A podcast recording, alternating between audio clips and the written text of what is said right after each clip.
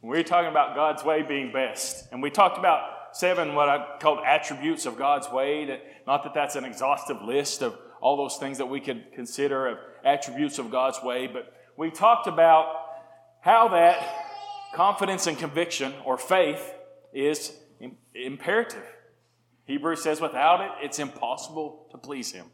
And we talked about the connection and the overlap of faith and obedience. We, we saw in Hebrews 11, it says, when Abraham was called to go out, he went out. He did that by faith. So faith produced what we call obedience. He was called to go out and he went out. And those things were connected, almost inseparable. We made mention of how that love is essentially, as we might explain it in some of the terms we're familiar with today, it's the love language, if you will, that Christ identifies, that, that the Father in heaven prefers.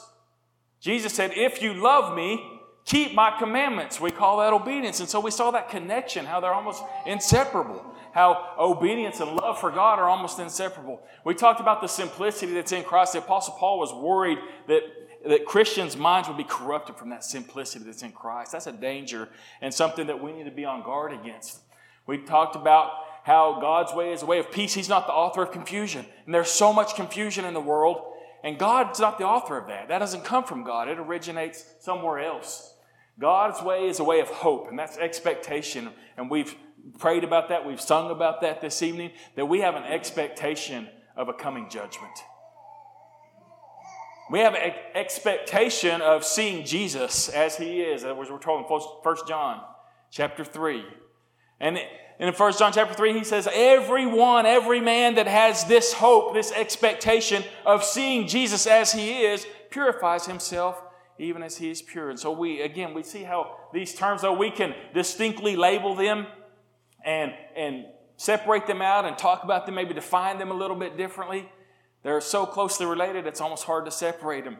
We talked about wisdom. Jesus said, Whosoever heareth these sayings of mine and doeth them, a lot of times we might just call that obedience. Jesus said, I'll liken him to a wise man which built his house upon a rock. And so, as we talked about these seven attributes or aspects or, or whatever you might want to call them of God's way, I, I liken them maybe to the strands or the fibers of this rope, this, this, this cable, if you will, that we call God's way. And if we thought this evening just for a second of God's way being a direction, an arrow, maybe a street sign, and wouldn't that be nice if every choice that was in front of us, we just had a street sign that said, This is the way that God wants you to go? Well, that would be handy, wouldn't it? That maybe we could make a few less mistakes in this life. But what we do have is God's book.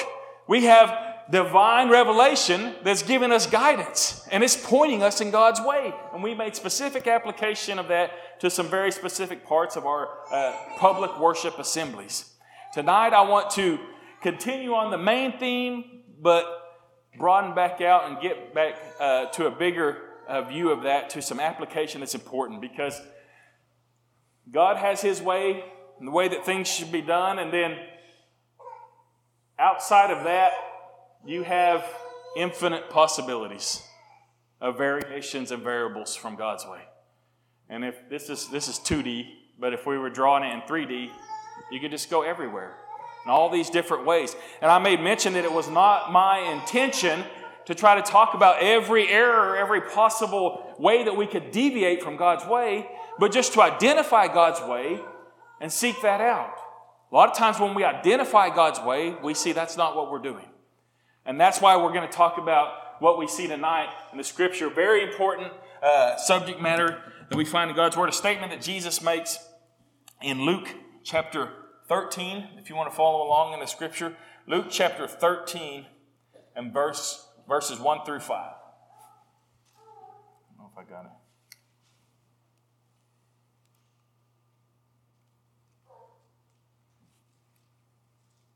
There it is. It finally woke up. Luke chapter 13, verses 1 through 5. It says, There were present at that season some that told him of the Galileans whose blood Pilate had mingled with their sacrifices. And Jesus answering said unto them, Suppose ye that these Galileans were sinners above all the Galileans because they suffered such things? I tell you, nay, but except ye repent, ye shall all likewise perish. Or those 18 upon whom the tower in Siloam fell and slew them, think ye that they were sinners above all men that dwelt in Jerusalem? I tell you, nay, but except you repent, you shall all likewise perish. And so Jesus makes this statement, and he brings up an idea, a concept, a principle that's fairly common today. You even hear people say things like that today that if something terrible happens to someone, someone will uh, inevitably come in there and say, Well, that's God's judgment on them, that's God's punishment on them for, for something that they've done. And Jesus points to a couple of examples that evidently that his audience was familiar with. And he says, Do you think these people died these terrible deaths because they were just the worst sinners ever? They were somehow more uh, terrible than, than everybody else around them, or, or whatever the case might be. And he said, No, I'm telling you, that's not the case. But then he got to the point that actually mattered. He said, But unless you repent, except you repent, you'll likewise perish. That's a, a comparison word. Doesn't mean a tower is going to fall on you. Doesn't necessarily mean that you're going to get mixed in with some sacrifices. Means you're going to suffer a terrible fate. And that's what Jesus was teaching about that necessity of repentance. So I want to look at that subject this evening with you as we think about God's way. And I want you to think about what we read out of God's book about repentance and compare that to what your concept of repentance is this evening. Because I have noticed as I have uh, traveled and visited with people and studied with people from God's Word that a lot of people have a different concept of repentance than what we found taught in the Scripture. First Peter chapter 2, verse number 9, the scripture says, But you are a chosen generation, a royal priesthood, a holy nation, a peculiar people, that you should show forth the praises of him who hath called you out of darkness into his marvelous light. So when we see this call of God, one of the things that we notice is that it's a call out of darkness and into light. It's a call to leave one place and come to another place. And that's what we find in God's Word. And so we see from the beginning, just in the call, that it's a call to change. It's a call to be different.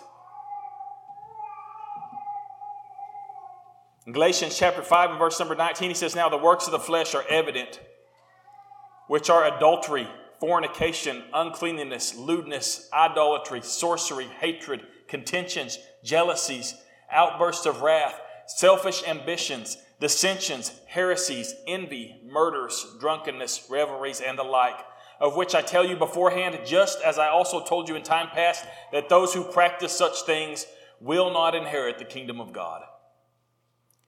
And so we have this list that we find in God's word, and He says, Those who practice such things will not inherit the kingdom of God.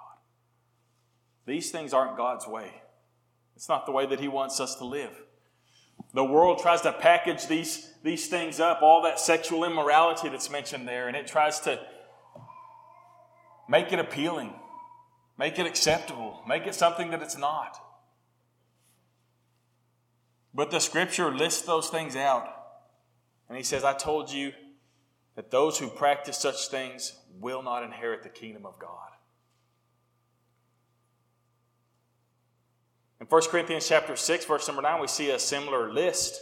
He says, Know you not that the unrighteous shall not inherit the kingdom of God? See the same statement, same idea that's being put forth. He says, Be not deceived, neither fornicators, nor idolaters, nor adulterers, nor effeminate, nor abusers of themselves with mankind, nor thieves, nor covetous, nor drunkards, nor revilers, nor extortioners shall inherit the kingdom of God. And so he gives another list of what we might hear called today lifestyles or, or choices that people might make, ways that they want to live their life. And he says, people that live their life these ways, that practice these things, won't inherit the kingdom of God. What does that mean? We might say in, in, in our language today, these people aren't going to go to heaven. They're not going to be saved. That ought to grab our attention. I'm going to put those lists side by side. So we're just got them in list format and we put them right next to each other for comparison. I have the identical concepts highlighted there in yellow. And it's not that these lists are in any way to be exhaustive. In fact, uh, we saw there in, in the list that we have in Galatians that he says, and the such like, things like these, says they won't inherit the kingdom of God. And I want you to think about the prevalence of those things on that list. And I want you to be honest with yourself and your life. Do you know what those words mean? Are you familiar with all of those terms? Shouldn't you be? If there's a list in the Bible that says people that live this way won't go to heaven, don't you think it'd be a good idea to know what all those words meant? Uncleanliness. What does that mean? When you start to do the word study on that, that's talking about having impure motives. Some things on that list are quite specific, and others are quite broad. And we can find ourselves not lining up with God's way. Hatred. You know what sorcery means? You do the study on that word, it comes from the Greek word pharmakia, I believe. I'm not a Greek scholar, I don't know how to pronounce Greek words very well. You get our word pharmacy, I believe, from that word. The definition is the use or administering of drugs. Maybe not quite what we thought. And I think there's an obvious distinction between legitimate drugs that are prescribed by legitimate doctors to treat legitimate medical conditions and drugs that people seek to get high. I think there's a pretty clear distinction. I think we can see that by observation, the use or administering to sorcery. People that practice such things shall not inherit the kingdom of God. And we live in a world that wants to excuse these things, wants to call them a disease. And if someone can't help but act these ways, then how could a loving God require anything different of them?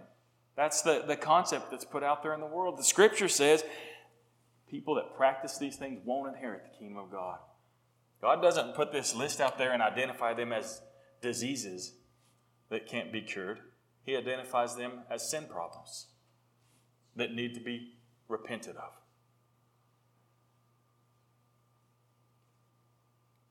In the next verse, remember our t- context there, we were in 1 Corinthians 6, verses 9 through 10. So now we're picking up in verse number 11. So notice it's the shorter list. This is the list. Out of 1 Corinthians, he says there's fornicators and idolaters and adulterers and effeminate. Do the word study on that sometime. It's not pleasant. Abusers of themselves with mankind, covetous, drunkards, revilers, extortioners. Such were some of you.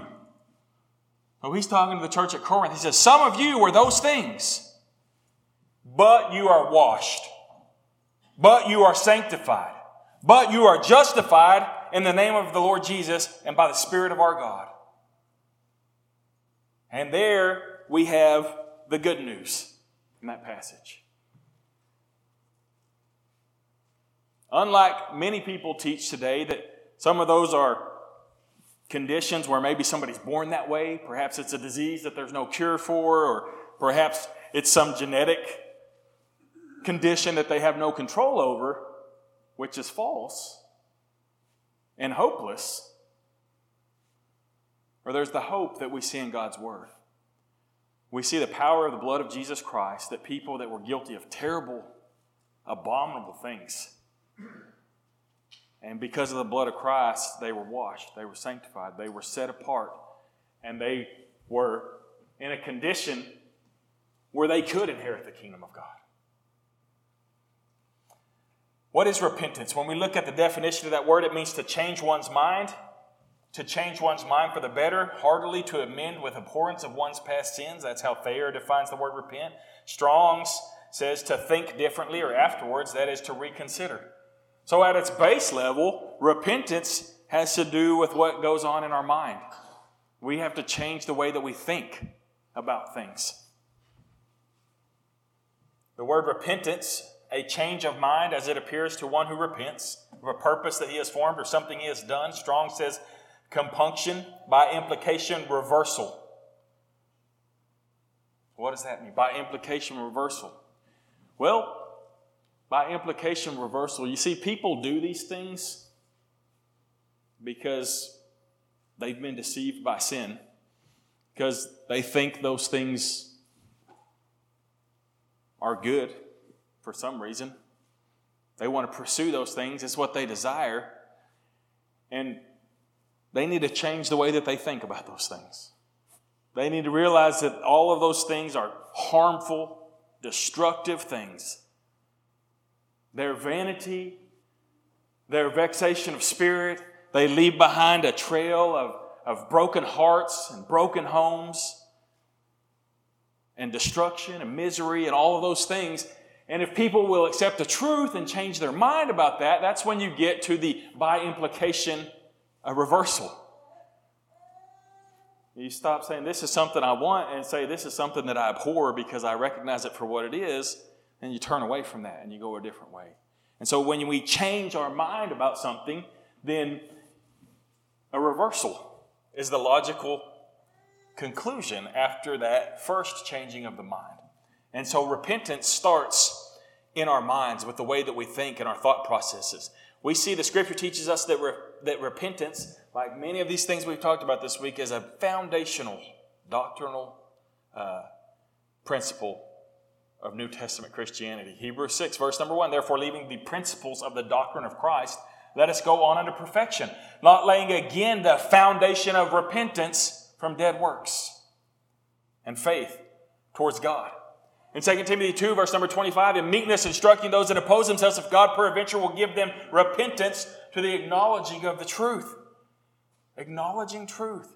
Just simple, basic, foundational principle of repentance. And I run into more and more in discussing with people, studying God's Word with people. People will have had a battle with maybe something that was on that list that we had earlier and they'll say, Well, I repented. And I'll say, Well, what does that mean? I had one person tell me, Well, I went in front of the church and I asked for the prayers of the church. That's there's nothing wrong with that. But if you if that's your concept of repentance, that's not very accurate. Confession is important. It's taught in the scripture. Confession is something that's beneficial. But repentance is more. And as God's children, we need to be experts in repentance because it's a foundational building block of Christianity. We need to understand what it is. We need to understand how it applies to us. We need to understand how to, to teach it to others. It's woven into the gospel call. What did Peter preach, preach on that day of Pentecost? Repent and be baptized. It's, it's inseparable from the teaching of the gospel.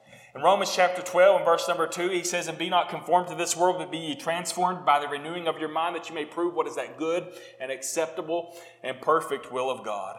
And so, repentance is changing your mind. And we see that uh, elaborated on here in Romans chapter 12. That word transformed, we're familiar with that word, a transition, a change Romans 8, verses 6 through 7 to be carnally minded is death, but to be spiritually minded is life and peace. Because the carnal mind is enmity against God, for it's not subject to the law of God, neither indeed can it be. It's a change of mind, a renewing of mind. That word transformed, that comes from a Greek word where we get this idea of metamorphosis. If I got that up there, the, the caterpillar and the butterfly. If you're a gardener, if you try to grow things, you're not a huge fan of those caterpillars, are you? So what do they do? They're consuming. They're going through devouring. They're a negative impact on your garden. And then they're in this state where it appears to be something dead, lifeless, a tomb of some sort. And then they come out looking completely different. And who doesn't want butterflies around? People plant gardens just to draw butterflies in. And butterflies go around and they, they pollinate the different flowers and, and they, they have a beneficial purpose. And that is the concept of being transformed by changing your mind and changing the way that you think. So it starts with that mindset. Who is the message of repentance applicable to? Sometimes we think, well, repentance is something that needs to be preached to people who are outside of Christ. It needs to be preached to those that are, uh, that are sinners, that don't have the blood of Christ, that don't know Jesus Christ. In Acts 17 and verse number 30, it says, In the times of this ignorance God winked at, but now commandeth all men everywhere to repent. And so we see that the message of repentance has a universal application. It's a message that needs to go to all. In 2 Peter 3, verse number 9, he says, The Lord is not slack concerning his promise, that some men count slackness, but is long suffering to usward, not willing that any should perish, but that all should come to repentance. You see, it's necessary to change to avoid perishing. Not willing that any should perish. It's not God's desire that anyone perish. But just, this lines up exactly with what Jesus said, doesn't it? Jesus said, Unless you repent, you shall perish. And he says, God's not willing, God's desire is not that anyone perish, but that they come to repentance. And so it's a necessity. And it has universal application. Yes, repentance needs to be taught to those that are lost, those who don't know Christ, who are outside of Christ. In Matthew chapter 3, verse number 1, it says, In those days came John the Baptist preaching in the wilderness of Judea and saying, Repent ye, for the kingdom of heaven is at hand. He was preparing the way for Christ. And he did that with a message of repentance. In Luke chapter 24, verse number 46, he said unto them, Thus it is written, and thus it behooved Christ to suffer and to rise from the dead the third day, and that repentance and remission of sins should be preached in his name among all nations, beginning at Jerusalem. You know what they call that passage? The Great Commission. Do you know that?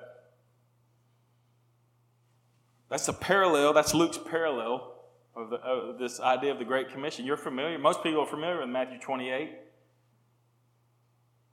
19, 20, 19 following. Most people are familiar with Mark 16, 15, and 16.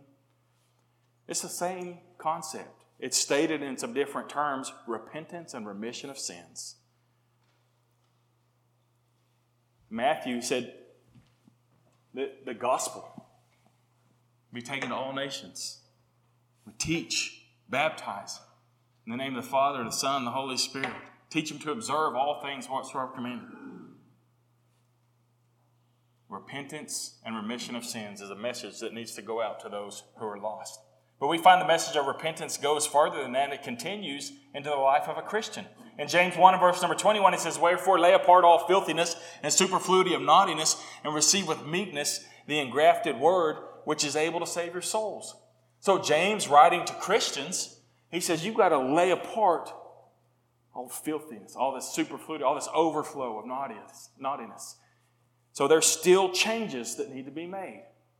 You read through the New Testament writings, you see this concept of putting off the old man and putting on the new man, of deconstructing those old, bad, sinful habits and replacing them with good, wholesome, godly ways in our life. And that's taught throughout the scripture, throughout the New Testament, that need for those who are Christians to continue to plant God's word, to, to cut off engrafted word, where you saw one branch off and you put a notch there and you replace it with a, a branch from a different type of tree and you wrap that and you implant that into that tree and it begins to grow and be fruitful.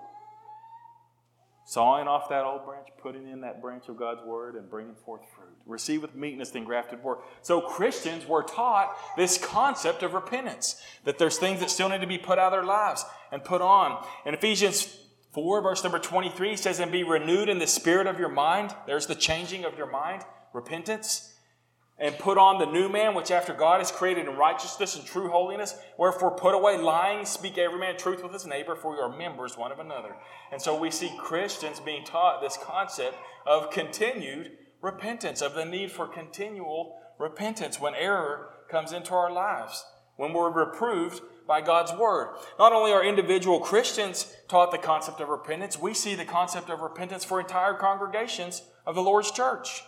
And in Revelation chapter 2 and verse number 4, he says, Nevertheless, I have somewhat against thee. This is a, the church at Ephesus, because thou hast left thy first love. Remember therefore from whence thou art fallen, and repent and do the first works, or else I will come unto thee quickly, and I will remove thy candlestick out of its place, except thou repent. The congregation needed to repent. But they left their first love. They lose sight of their mission. They lose sight of what the church was supposed to be doing. Jesus said, I come to seek and save that which is lost. How many organizations that call themselves a church have gotten into the daycare business, have gotten into the education business, uh, secular education business, have gotten into the entertainment industry. What's the mission of the church? What's the function of the church? What's the purpose of the church? Jesus died, to, he came and he died to seek and to save that which is lost. The church is the pillar and the ground of the truth. It's to hold up that truth of the gospel and sound out that gospel to the lost. It's in the soul saving business. That's the business of the church. And sometimes the church gets distracted. Sometimes the church loses track of that mission, of that purpose that it has, and it needs to make changes. And so sometimes changes need to be made for congregations. We see the congregation at Pergamos in chapter 2, verse number 14. He says, I have a few things against thee because thou hast them that hold the doctrine of Balaam, who taught Balak to cast a stumbling block before the children of Israel, to eat things sacrificed unto idols, and to commit fornication. So also hast thou them that hold the doctrine of the Nicolaitans, which thing I hate. Repent, or else I will come unto thee quickly, and I will fight against them with the sword of my mouth. We see sometimes congregations that allow doctrinal error in. And this congregation here was called out and they were told, You got doctrines in there that need to go. There needs to be a change. Maybe they thought these things were harmless. They get correction from God. It's not harmless. Repent. Change the way that you think about that. God hates those, those teachings and therefore they ought to be abhorred by his children. In Thyatira, Revelation 2, verse number 20, notwithstanding, I have a few things against thee, because thou sufferest that woman Jezebel, which calleth herself a prophetess, to teach and to seduce my servants to commit fornication, and to eat things sacrificed to idols. And I gave her space to repent of her fornication, and she repented not. Behold, I will cast her into bed, and them that commit adultery with her into great tribulation, except they repent of their deeds. And there was repentance that was needed at another congregation. And so, immorality. And whether that was just had become accepted or people were turning their heads the other way, maybe they did what, what is so common in our day and age, and we have this concept of relative morality. And we look at God's way like this, and we look at all these possible variants, and we might take one form of sexual immorality and go, well, at least it's not this form of sexual immorality. Where, where are we getting an idea like that? No form of sexual immorality is acceptable to God. All sexual immorality was included in that list. And so we got to change the way that we think. We can't start thinking like the world's trying to teach us to think about how we account for sin because God's not a man. And he his ways are higher than our ways, his thoughts than our thoughts. The church at Laodicea in Revelation 3, verse number 19, he says, As many as I love, I rebuke and chasten, be zealous, therefore, and repent. You remember what the church church's problem at Laodicea was? You back up a few verses. If you're taking notes, I think it starts in, in maybe 15 or 17. Because thou sayest, I'm rich and increase with goods, and have need nothing, and knowest not that thou art wretched and miserable and poor and blind and naked. What was their problem? They were puffed up, they were arrogant. Said, Oh, we're doing good. We're the Lord's church. And the way they saw themselves and the way the Lord saw them were completely different and they needed to repent. They needed to get their mind right. They needed to humble themselves and understand where they truly stood before God. It wasn't that they were without value, it's that they were blinded by pride and they were filthy with sin before God. And God had remedies for all those conditions. So when He reproved them and called them to repentance, He gave that correction, didn't He? And we talked about that. When is the time for the message of repentance? Acts 17 30 again, he says, The times of this ignorance God winked at, but now commandeth all men everywhere to repent. When the message of repentance has application in your life, the time is now. The time is not, well, we're really busy right now. We'll, we'll come back to that. We'll circle back around to it. Time is right now. In 2 Corinthians 6, verse number 2, For he saith, I have heard thee in the time accepted, in the day of salvation have I secured thee. Behold, now is the accepted time. Behold, now is the day of salvation. So there's a sense of urgency that's always connected to the message of repentance. If there's change that needs to be made, that change needs to be made now. In James 4, verse number 14, for whereas you know not what shall be on the morrow, for what is your life? It's even a vapor that appeareth for a little time, then vanisheth away. We don't have any guarantee, there's no certainty. And it's not very long that you live this life before you start saying those things that old people say. The time goes by so fast. It seems like only yesterday. This is just a little while. It's just a drop. And then it's gone. And that's if you live a long life. And we have no guarantee of that. Why? Why the message of repentance? Let's keep reading in Acts chapter 17, verse number 30. He commands all men everywhere to repent. First, I want to look at that word command. That's why. Because God commanded it.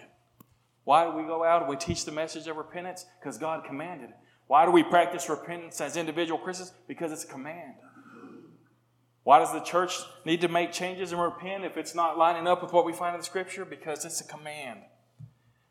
Because he hath appointed a day in which he will judge the world in righteousness by that man whom he hath ordained, whereof he hath given assurance unto all men, and that he hath raised him from the dead. Because there's a judgment coming.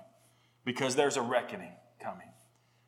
See, we don't have to get, it's not our place to get in the, the judgment business and the justice business. Make all the rights wrong. That's not for us to do. Vengeance is mine. I will repay, saith the Lord. He's going to take care of it. He's going to make things right. There's going to be a reckoning, and what we need to be concerned about with is where we're going to stand when we stand before the judge of the living and the dead, when we stand before the Lord Jesus Christ in judgment. That's why the message of repentance is so important, so critical. It's His words. Jesus said, He that rejecteth me, receiveth not my words, hath one that judgeth him. The same, the words that I have spoken, the same shall judge him in the last day. These are the words of Jesus that we read in Luke chapter 13. Except you repent, you'll perish. In 2 Thessalonians 1 7, he says, It's you who are troubled, rest with us when the Lord Jesus shall be revealed from heaven with his mighty angels in flaming fire, taking vengeance on them that know not God and that obey not the gospel of our Lord Jesus Christ, who shall be punished with everlasting destruction from the presence of the Lord and for the glory of his power. The terrible fate is not a tower falling on you. It's not getting mixed in with someone's sacrifices. It's what the Bible talks about and calls hell. When he says they'll be punished with everlasting destruction from the presence of the Lord, the Bible teaches a, a great deal on that. Jude calls it the blackness of darkness. It's described as a place where the fire is not quenched and the worm doesn't die, a place of weeping and gnashing of teeth, outer darkness separation from the presence of the Lord and from the glory of his power. That's why the message of repentance. That's why it's so critical. That's why it's so urgent. So, the how of the message of repentance. What does it mean to repent? It's not a synonym for confession. Just saying, I was wrong, I shouldn't have done that, isn't the same thing as repentance. The Apostle Paul, I believe, teaches us a great deal about this in 2 Corinthians 7, verse number 9, when he contrasts sorrow of the world with godly sorrow. He says, I rejoice not that you were made sorry, but that you sorrowed to repentance. For you were made sorry after a godly manner, that you might receive damage by us and nothing. For godly sorrow worketh repentance to salvation, not to be repented of, but the sorrow of the world worketh death. For behold, this self same thing that ye sorrowed after a godly sort, what carefulness it wrought in you, yea, what clearing of yourselves Yea, what indignation, yea, what fear, yea, what vehement desire, yea, what zeal, yea, what revenge. In all things you have proved yourselves to be clear in this matter. So he makes a contrast between the sorrow of this world and godly sorrow. And he says the sorrow of this world produces death. What is the sorrow of this world?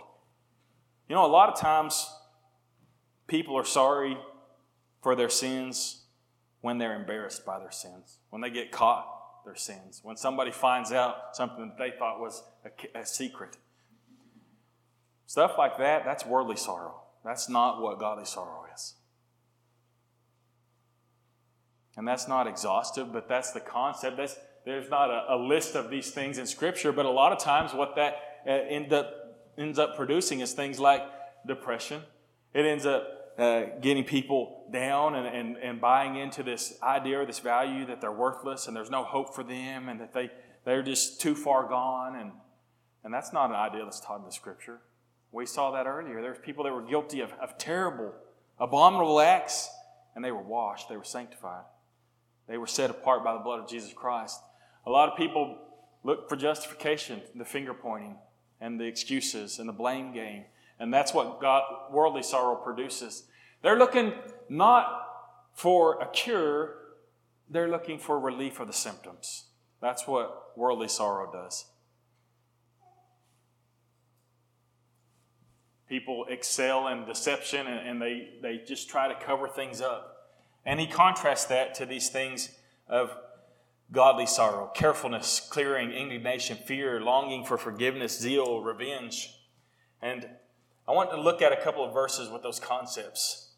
And I would call those evidence, evidences, or he says, godly sorrow worketh repentance. And so then he pointed out these, these seven things or evidences that that godly sorrow produced in them, ending in a clearing of themselves. Repentance, where they begin to change their mind and change their actions. The haste, we see that kind of haste in, Acts chapter 10, verse number 33. Immediately, therefore, I sent to thee, and thou hast done well that thou art come. Now, therefore, we're all present before God to hear all things that are commanded thee of God. When he knew what to do, he didn't say, You know what? I'm pretty busy right now. I'll get to that next week. I'll get to that when tax season is over. I'll get to that when the school year comes to an end. I'll get to that during spring break. When he knew what to do, he did it immediately. We see that. Psalms 119 verse number 60 I made haste and delayed not to keep thy commandments. That's the kind of haste that he's talking about. He's not talking about carelessness, he's talking about a sense of urgency. What clearing of yourselves? When you do the word study on that, it's, it's an apology or a defense. And that's what essentially what we would hire an attorney for, right? If we were had been accused we would hire an attorney to represent us and to, to make our plea before a judge. And we see that this repentance, it led to an apology or a defense, but it's not like the defense of the world because what's the sorrow of the world do? The sorrow of the world hires an attorney to get out of it, to escape the consequences, to convince some panel of, of people that it didn't actually happen the way that it said, or they're being misrepresented, or you just don't understand, or there's extenuating circumstances, or all those things. We see an example of a godly apology, a godly defense in Psalms 51, verse number 4. When the psalmist says, Against thee and thee only have I sinned and done this evil in thy sight, that thou mightest be justified when thou speakest and be clear when thou judgest. You know what that's called? That's called entering a plea of guilty. That's not making excuses. It's not shifting blame. It's not saying, well, you had this impossible standard. He says, I'm guilty. I'm, I sinned against you, you alone, and you're right and I'm wrong. And that's the kind of thinking, that's the kind of mindset that godly sorrow produces. It recognizes God for who He is, that He's supreme,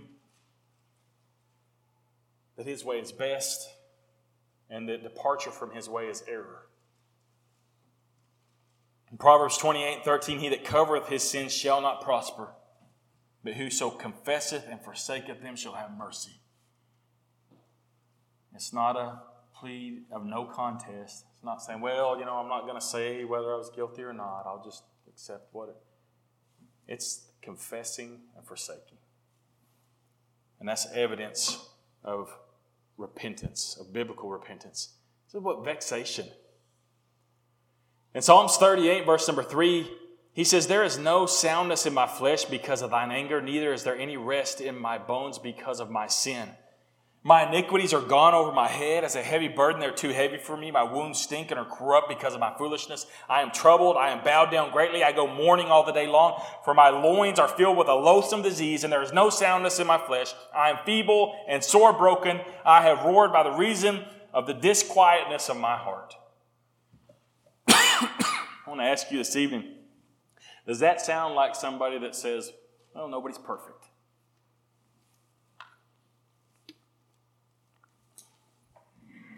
Yes, we're all sinners. Yes, we all need the blood of Christ. Yes, we're not going to be perfect. We'll continue to need the blood of Christ. John said, if any man says he has no sin, he's a liar. But that's not just going, well, no, he's perfect. Nobody can be perfect, so why should that's that's that's just saying I'm not going to change. That's not repentance. This is being truly disgusted with the sin. And it's not to the point of inaction, but rather it's a disgust with that sin that produces the action, that produces the clearing, that seeks the reconciliation, that enters the guilty plea, and tries to move forward. He said, What fear? And this is godly fear. He says, The fear of the Lord is the beginning of wisdom, and the knowledge of the holy is understanding. In Proverbs 16 and verse number 6, he says, By mercy and truth iniquity is purged, and by the fear of the Lord men depart from evil. The fear of the Lord brings people closer to him. And that's the opposite of the fear of the world, right? Because what you're afraid of in this world, you stay away from. If you're afraid of the dark, you stay in the light. But if you're afraid of the Lord, you fear the Lord, you respect the Lord, then you stay away from evil.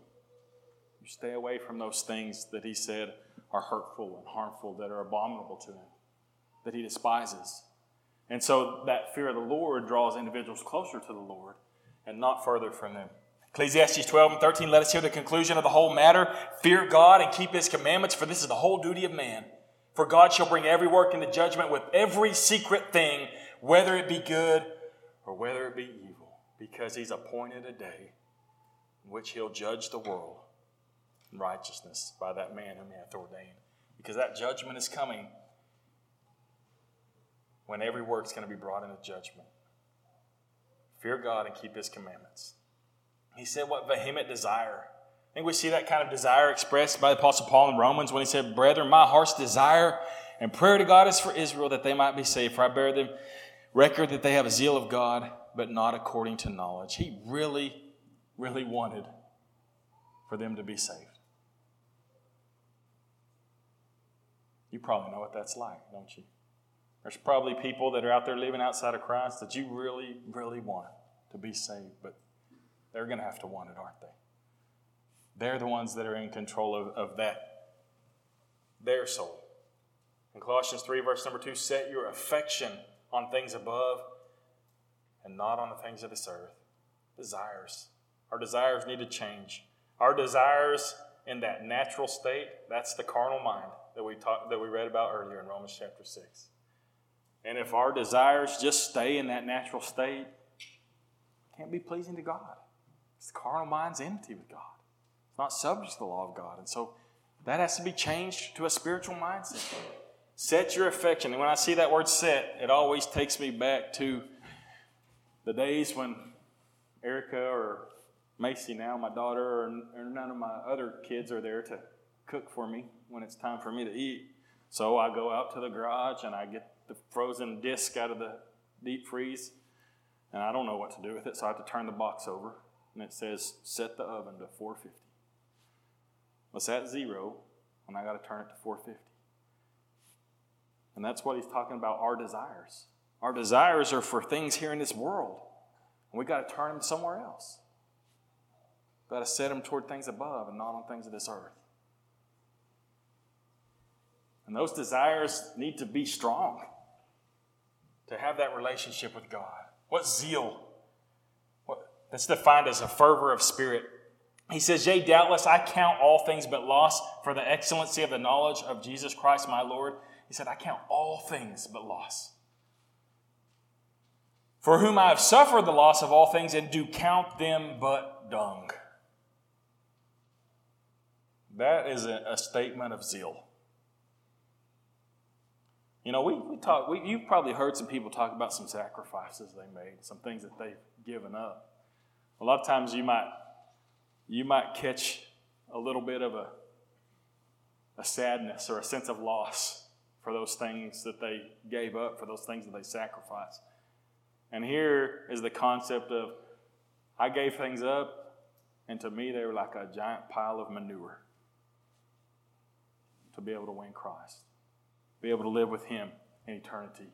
And that's a, a, a, mindset of zeal that I may win Christ and be found in Him, not having my own righteousness, which is of the law, but that which is through the faith of Christ, the righteousness which is of God by faith, that I may know Him and the power of His resurrection and the fellowship of His sufferings, being made conformable unto His death. Being made conformable unto His death. The gospel, the death, the burial, the resurrection of Jesus Christ the teaching of baptism, how that we can be baptized into his death, be buried with him by baptism, rise up to walk in newness of life, being made conformable unto us, if by any means I might attain unto the resurrection of the dead. And so there was that zeal and fervor of spirit. And he says revenge, and that's defined as, as a self discipline or correction. We see that concept taught in 1 Corinthians chapter 9 verse number 25. He says, Every man that striveth for the mastery is temperate or has self-control in all things. Now they do it to obtain a corruptible crown, but we an incorruptible. I therefore so run not as uncertainly, so fight I not as one that beateth the air, but I keep under my body and bring it into subjection, lest by any means when I have preached to others, I myself should be a castaway. And so here the Apostle Paul uses a boxing analogy. And he says, I keep under my body. What does that mean? Keep under our body. He says, I'm not like one that's fighting the air like shadow boxing. You think of that boxer that's, that's shadow boxing and he's beating the air, he's fighting the air. He said, I'm not like that. But I do keep under my body. And that is a, a boxing word there. When you study that word, it means to strike under the eye as a pugilist his adversary. That's how the, the lexicon defines it. I didn't know what a pugilist was. I don't have a very good vocabulary sometimes. That's a boxer, a professional boxer. And that's the analogy that he uses of what he does to his own body to bring it in. That's called self discipline, self correction. Telling the body, you're not in charge. The mind's in charge. The will of the Lord's in charge. And sometimes we struggle, don't we? Sometimes the body says, Well, I want to take a nap. There's work that needs to be done. Sometimes the body says, Well, I'm ready to eat, but there's still work that needs to be done. And that's what he's talking about. He says, I keep under my body. I tell the body no, I punch it in the face so that I don't become a castaway, so that I learn self control, so that I demand of myself self discipline. Because they that strive for the master are temperate in all things. Galatians 5 and 24, they that are Christ have crucified the flesh. Crucified is a strong word. There's a lot implied there. They that are Christ have crucified the flesh with the affections and the lust, the desires. And that's the concept that's there, the concept of, of, of self discipline and correction. So, in conclusion, tonight, repentance is a change in mindset that leads to a reversal of action. In Galatians 2 and verse number 20, the apostle said, I'm crucified with Christ, nevertheless I live, yet not I, but Christ liveth in me. In the life which I now live in the flesh, I live by the faith of the Son of God who loved me and gave himself for me. This evening, don't know the hearts, the minds of anyone that's present, but we've talked this week that God's way is the best. If we found that in our heart, in our mind, we're not lining up with what we see in God's Word, then we need to change. In our life, if your personal life, if the way that you're living, the things that you're doing aren't lining up with how God calls His children to act, then you need to change. In your home, if your home's not organized and structured and your priorities aren't what a godly Christian home should be, then there needs to be change. In your congregation, if your priorities, if your mission, if your focus, if it's not what it ought to be, if it's not what it was in the scripture, then it needs to change. And if there's change that needs to happen, then the time is now that there's a sense of urgency, and that needs to happen now. Because He's appointed a day which He'll judge the world, and that day will be here faster than you can imagine. Don't know when, but it's coming. We need to be ready. And change needs to be made. If you've not obeyed the gospel of Jesus Christ, then you've been taught of Christ. You know of his death, burial, and resurrection. You believe that Jesus Christ is the Son of God, and you're ready to put on Christ in baptism and obey him. This congregation is ready to assist you in doing that. Repent and be baptized. It's the message of the gospel. You know, when that message got preached that time, he says, This promise is to you and to your children and to all that are far off. And so we preach those words today. We preach that Bible message still today. If you've done that, the message of repentance still applies to Christians. So if you need to make changes, now's the time. And if we can be of assistance to you in any way, whether obedience to the gospel, whether prayers of the church on your behalf, whether being your, your brethren and your counselors to help you battle that sin problem, make the changes that you need to make. Then if you'll let that be known by having a front seat on one of these front pews while we stand together and sing the song uh, that's been selected for invitation.